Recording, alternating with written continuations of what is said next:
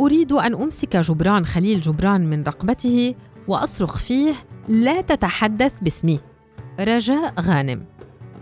لا تنتهي اختبارات الأمومة أبداً. كنت أضحك من جملة أمي المكررة. بيكبر بيكبر هم. وأشاكسها بأنها هي التي تحمل هموم الكون فوق رأسها. وكنت أردد بكل زهو واقتناع ليس صحيحا تماما يا أمي. ربيت ابنتي على أساس أولادكم ليسوا لكم. أولادكم أبناء الحياة وهذا يسهل علي كثيرا وعليهم. الحياة ستمضي بهم ومعهم وأنا أتفهم هذا وأتأقلم معه. لازلت أذكر نظرة أمي في تلك اللحظة والابتسامة الساخرة التي رمتني بها وكررت بيني وبين نفسي للمرة الألف كم أنتن من جيل صعب ومركب كم تهولين الأمور يا أمي لن أكون مثلك بالتأكيد.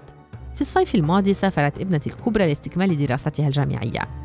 كان كل شيء مرتبا ومنظما بطريقة تبعث على الارتياح والطمأنينة. فبنت رحم التي كبرت تحت شعار أولادكم ليسوا لكم تعرف ماذا تريد وتتخذ قراراتها بشكل مستقل وتشارك مشاعرها بأسلوب جميل ومنفتح. تحديدا معي أنا أمها. مشى كل شيء بالشكل المثالي الذي لا غبار عليه. أنا اثق بها وبقراراتها واعتمد عليها وهي الآن تفتح جناحيها وتستعد لرحلة الطيران الأولى وفق النظرية الجبرانية السحرية. نظرت إليها تقف على رصيف وحيدة. منذ الآن سأمضي وتمضي. بكت وبكيت. ركبت في التاكسي باتجاه المطار ومن يومها لم يعد أي شيء في حياتي يسير كما كان. تعطل كل شيء جسدي وعقلي وأفكاري وتركيزي. عالمي كله. تعرض لزلزال ما زلت أعيش توابعه حتى الآن. لم يعد النوم سهلا ولم يتوقف شلال الدموع سواء كانت مرئية أم لا. صور الماضي وروائحه تعود قوية ومكثفة. طفولة ناي وأمومتي الأولى وتخبطي في الطريق الوعر بلا علامات عليه إذ طريق الأمومة وعر ومضلل مهما بدا واضحا وميسرا. ما رغبت فيه كله هو أن أمسك جبران من رقبتي وأصرخ فيه بقوة كلها. لا تتحدث باسمي من الآن وصاعدا فابنتي هي ابنتي ويكفيك تنظيرا. بلغ غضبي من جبران درجة تنكرت معها لسنوات قراءتي الأولى له ونعدت نفسي بالساذجة ورأيته متحذلقا وتساءلت كثيرا كيف أمكن لرجل أن ينظر علينا نحن النساء بالذات بأن أبناءنا الذين خرجوا من أرحامنا ليسوا لنا؟ لا يملك الرجال أرحاما. تصلهم جسديا وروحانيا بهذه الكائنات التي تكبر يوما بعد يوم في جسدهم. فكيف يقول جبران ما يقول؟ ولكن كيف انطلت علي أنا هذه المقولة المرعبة؟ أولادك ليسوا لك ولا علاقة لرحمك ولبقية التفاصيل التي عشتها وصولا إلى ملحمة الولادة وزلزال الاكتئاب والرضاعة والتفاصيل الأخرى كلها التي شكلت حياتين متوازيتين لأم وابنتها من اللعب والضحك وتهليل ما قبل النوم والرعب من شق السن الأول للثة الفم الصغير إلى رائحة النوم وانصهار جسديكما معا في حرارة واحدة إلى الرقص والفساتين والدموع والماء والتراب وما عشناه معا كله أنا وأنتِ. هذا كله لا شيء مقابل أن أكون اما عاقلة وحكيمة تعرف أن خيط الأولاد لابد أن يفلت وأن نتركهم يحلقون. الانفصال الوحيد الذي تقبله الأمهات برضا وعقلانية هو قطع الحبل السري عن أولادهن. وعدا هذا طاقة الجذب هي المسيطرة على العلاقة مع الأبناء. وأعي تماما أنها تكون مرضية أحيانا وإن تسلحت بمعاني الحب والقرب والحماية والرعاية. هل كتب جبران هذا بتأثير من حياته في المهجر؟ حيث يعيش الناس في كيانات فردية لا يفضلون فيها النظر طويلا في علاقتهم بالأم والأب والإخوة والعائلة عموما. قلعة الفردانية التي لا يصلها أحد ولا يقترب منها أحد أم أنه كان يغطي ويتكابر على ألمه وغربته وابتعاده عن حضن أمه وعائلته.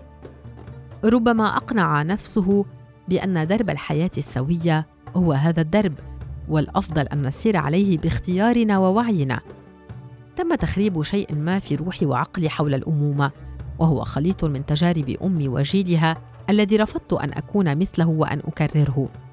وفي المقابل كانت الحياة الجديدة ترسم بعناية خط جيلي من النساء الذي لا بد أن يتعلم ويعمل ويقلل من دور الإنجاب لأنه علامة على التأخر والقبول بدور أقل في الحياة.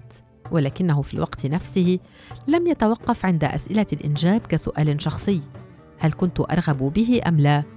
لم نصل إلى تلك المرحلة من طرح الأسئلة المحظورة والتمرد والثورة. هذا على اعتبار أننا بدأناها فعلا كجيل. هل نملك اليوم نحن النساء روايتنا ومقولاتنا حول الأمومة؟